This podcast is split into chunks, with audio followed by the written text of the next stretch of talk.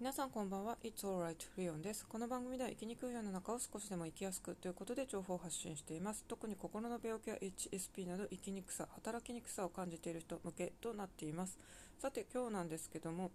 心の病気の時にできなかったことそしてやっとできるようになったことについて話そうと思います。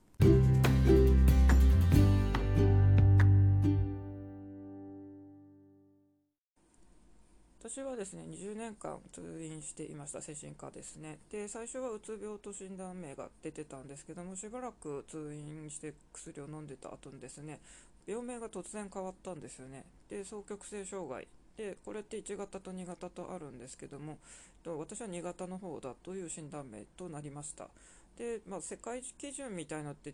刻々と変わってて私はあの結構数年前からはもう精神科とかは通ってないんでその基準が今どうなってるかあまりわからないんですけども当時はですねあのうつ病と、まあ、ちょっと略してそううつ病ってしますけどもそううつ病はですね基準的にはちょっとそううつ病の方が重かったんですよ。なんでちょっとうつでも苦しいのにそうつ病でますますなんか重い病気に分類されたっていうのもなんだか嫌でしたしあとそうつ病の世間のこう評判というかあの認識がですね特にそう状態の時の人ってもうあんまり受け入れられないじゃないですか。こうなんか常軌を逸した行動を平気でしたり一晩中起きてなんか騒いでみたりとか、まあ、浪費したりとかですね。あと割とこうちょっと良くない行動を知ったりとかでですねまあそういうふうに思われるのも嫌だったりしたので私はその病名を告げられた時はかなり受け入れられなくてまあ本当にちょっとえなんでこんな急に病名変わるんだろうと思って私はまあ主治医のことを信じて治療してましたけどもその時は一瞬ですねちょっと疑っちゃったりもしました。ただですねやっぱり考えてみたら私が苦しんでたことってやっぱり両極端すぎるってこともあったんですよね。まああの暗くて割と閉じこもりがちな面もあったと思えばですね本当にあの私その通院中でもあの海外の就職決めてタイのバンコクで塾講師するぐらいですね、まあ、突然決めて突然行動できちゃう面もあったりするんですよ。まあ、これ多分本当にうつ病としか診断されてない人がですね海外勤務ってどうなのよって感じもありますので、まあ、やっぱりそう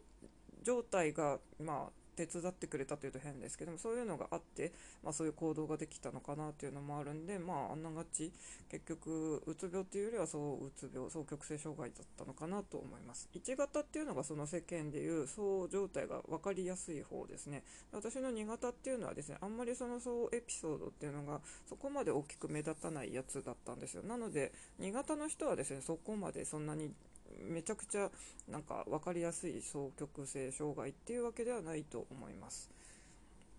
でですねまあそうやって20年間苦しんでいたんですけどもやっぱりできることができなくなりました。で1つ目はですね本を読むことがやっぱりできなくなりました。私小説を読むのとかすごい好きだったんですよね。そもそも大学でも文学部を選ぶぐらいなんで、えっと、大学時代は本当にですね私海外文学を研究してたんでもう有名なノーベル賞作家の作品とかはですね本当に読み倒したいと思ってて実際大学時代はもう読み倒したんですけどもそんな人がですねやっぱりあの卒業後通院し始めてからまあ全然本はやっぱり頭に入っていかなかったんで読めなくなりました。でやっとですねあの本当に10年以上まあ家で自宅療養とかしてた後にですね初めてちょっとバイトをしてみようと思ってあのバイトをし始めたんですがその時のですね通勤の電車でやっとちょっと小説とか読んでみようと思って手を出したのがですねなんかちょっと難しい構造をしてたんですけども村上春樹さん好きだったんですが「世界の終わりとハードボイルド・ワンダーランド」を手にしてですね一応なんとか読み終えることができたんですよ。あの作品ってちょっと構造があの通常の世界と地下の世界みたいななんか二重構造になってるんで多分普通の人で小説あんまり読まない人でも分かりにくいと思うんですが、まあ、当時の私としてはかなりチャレンジだったんですけども一応なんとか読み終えれたんで、まあ、少しは本を読む感覚っていうのは取り戻しつつあるのかなとは思いました。ただ本はですねまだ少しそうやって復活することができたんですが2つ目できなくなったことはと楽譜が読めなくなったことです。私ピアノをやってるんでまあ、新しい曲を弾きたいなら譜読みをしないといけないんですけども、まあ、本当に譜面が読めなくなりました。で私ピアノサークルに入ってたんですけども、まあ、みんなですねピアノ習ってる人も多かったですし習ってない人でもまあ弾きたい曲どんどんあのクラシックなりポップスなりですね自分で楽譜取り寄せたりして買ったりしてですねどんどん新譜を本当に回のことにですねあの覚えてレパートリーが増えてってたんですよ。一方私はですね、まあ、経済的に余裕がなかったのでピアノは習ってませんでした。でかといってですね新譜をあの増やしていくっていうこともですね譜面が読めなかったんでできませんでした。なので私がその時やってたことは、まあ、クラシックの曲は昔弾けた曲を一応キープさせてる曲が数曲あったんでそれを弾くかですね。あと私はあのポップスとかは即興演奏できるんで割とつらつらとその行ってあのピアノ自分が弾く番になったらこう J−POP とか弾いたりして過ごしていました。でですねまあそうやって新譜が全く読めなくなってですね正直譜面がまた読めるようになったって感じたのは本当に去年ぐらいなんですよ。正直20年以上経ってからやっとなんですよね。だから結構本はまだ文字は読めるようになったとはいえですねなかなかあの楽譜っていうのは私にとって本当になんかハードルの高いものでした。で一応ですねあのその去年とかにやっと読めるようになったなって感じましたけどもそれでもそのピアノサークルで活動してた時にですね、まあ、昔のレパートリー以外でなんとか1曲こう新譜で全くあのチャレンジしたことのない曲をマスターしたいなと思って私割とですね習ってた先生がドビュッシーを私に指示してたりしてたんであのドビュッシーのグラデス・アド・パルナスム博士という長いあのタイトルの子供の領分の1曲をですねあのすごい綺麗なアルペジオの八丁調の曲で弾きたいなと思っててですねなんとか譜読みしてすっごい苦労しましたけどもあの独学でマスターすることができたんですよね。なんでそれはちょっと自分で頑張ったなと思ってますが正直譜面はめちゃくちゃ復活するまで時間がかかりました。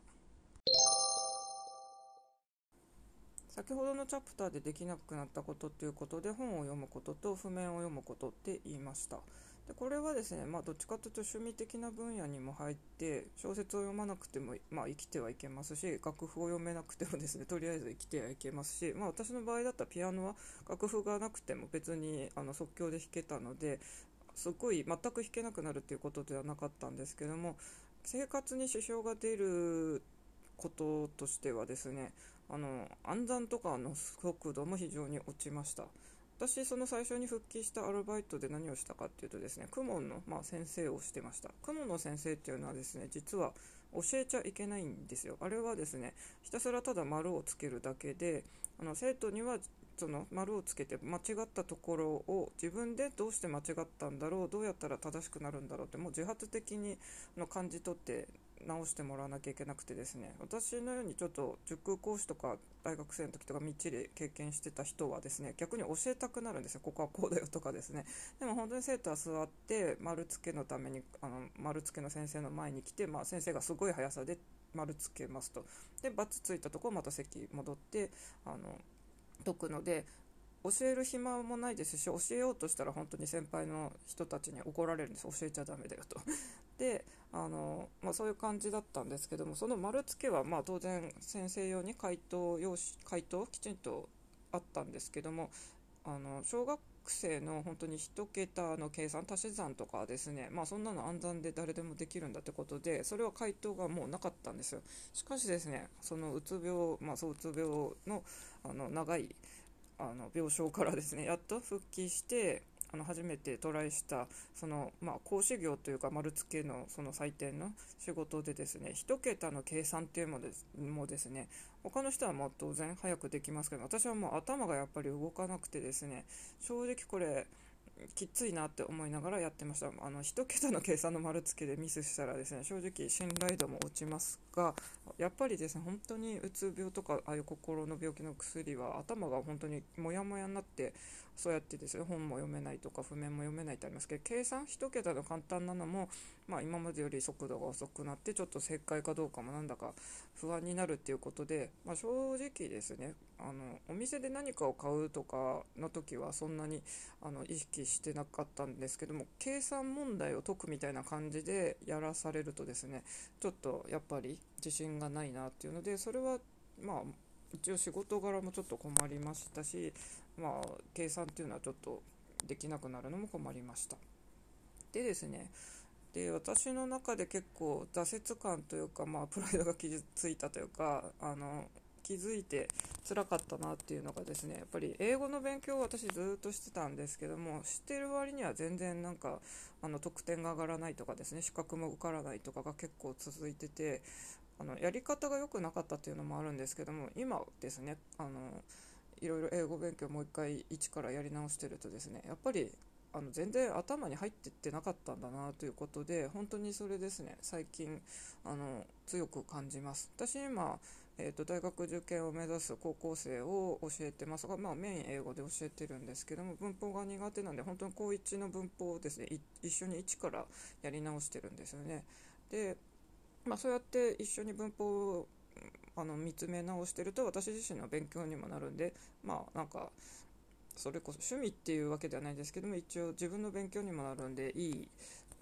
なとは思ってるんですけどもそうやって文法をきっちり見つめ直していってまあ私はそれとは別にですね自分の英語の資格勉強とかもプラスでやってるんですけどもなんか今だとですねあのいろいろな暗記物だったりそういう文法的な説明もなんか入っていくんですが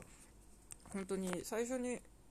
病院に行った時のあたりとかもですね私、まあ、ちょっと背伸びしてたというかあの割と、まあ、自分が英文化だったとか英語が得意だったっていうのもあってですねその当時は、うんと、とアルクのヒアリングマラソンを本当に通勤とかで聞いてたんですが正直何言ってるか分かりませんでした。ただやってるぞっていうのとまあ結構その時はですね私本当にうつ病的な考えなんですけどもなんか私は英語を学んで自分を向上させなければいけないっていうのをめちゃくちゃ思い込んでたんですよね。なんで正直本当にあんまり分かんないながらもなんか自分はこうやってアルクのヒアリングマラソンをやってるんだとかですね。アルクのそれだけじゃなくて結構他の教材もいろいろやってたりしましたしまあその時は本当に英検とか TOEIC の勉強ゴリゴリしてはいたんですよ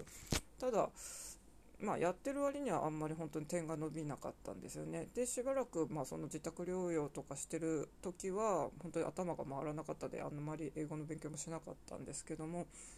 まあ、それでもそのバイトをし始めたりしてだんだん社会復帰あの、まあ、してた時にですねまたちょっと TOEIC 受けてみようとか英検を受けてみようってやってもですねなんだか本当に前よりスコアも全然落ちちゃったりしててですねまあ、それでもやってないわけではないんですよ、勉強。一応きちんと TOEIC だとですね、テクニック的な本から本当に公式の問題集とかも書いてですね、あの読解からリスニングからいろいろ対策も取ってたんですが、全然本当にスコアは伸びないんですよね。で、まあ、今の私っていうのはですね、薬を多分飲まなくなってからもう数年経っててですね、まあ、さっき話しました通り楽譜がやっと読めるようになった復活したって感じたのが本当去年ぐらいなんでだからその数年間そんなにやめてから何年間もやっぱり脳が元に戻るまでかかるんだなっていうのは思ってましてで今こうやって営業勉強をやり直してるとですね、まあ、今なら本当に頭に入ってくんですよね。なので私は本当に必死になんか、まあ、最初の頃は義務感みたいなのも謎の、まあ、うつ病の人にありがちなんですが、まあ、なんか勉強しなければいけないとかあと自分が本当になんか向上しなければいけないってめちゃくちゃ思ってたんですよねなんかすべきだっていうのは本当にうつ病の人特有の考え方なんですけども、まあ、そんな脅迫観念にも似た気持ちでうつの薬飲みながらも英語の勉強なんか必死で頑張ってた割には本当に全然結果が出なかったんで。で今日、まあ、今もまたですね文法の予習したりとか資格勉強してたりしてですねなんか昔全然なんか解けなかったですね。あの TOEIC で有名なやつうちにも本があります。がキンフレとかあの特急シリーズとかですね。さっきちらっと見てみたら、まあ、最近勉強してることの結果が出てですね前できないっていう印をつけてたのが、まあ、分かったりとかしてるんですよね。なんでそれを逆に考えるとですねなんかまあ、一応頑張って勉強はしてたんですよ、本当に。それでも結果につながらなかったって、それの原因って今考えたらやっぱり薬の影響で本当に頭がモヤモヤして、やってもやっても結局入っていかなかったんだなっていうことがですね、本当にあの20年経って、まあ、プラス数年で、やっと薬が抜けたかなっていうか、まあ、薬が抜けたというとなんか中国中毒者みたいな言い方してますけどもそういうことに気づいてですねなんか私明日が誕生日なんですけども、まあ、誕生日の前日になんか私結構頑張ってきたけどまあ病気のせいでやっぱりいろいろなんかできなかったこと叶わなかったことってめちゃくちゃあるんだなと思ってですね。まあ自分がちょっとかわいそうだなと思ったのとまあそれでもですねなんとか必死でこう頑張ってきたことは認めてあげたいですし自分で自分をですねよしよしって褒めたいですしでまあ本当に誕生日の前の日にそういうことを気づけたということでですねまた明日から新しい年、まあ、年齢重ねますけども今度はですね本当になんかやっと脳が元に戻ったぞって最近本当に感じているので、まあ、英語の勉強ももっとまた深めていきたいですしピアノもですね今まで笛読みが苦手だったんで弾きたい曲いっぱいあったんですけどもチャレンジしないままだったんですが、まあ、これからはですねやっていきたいなと思いました。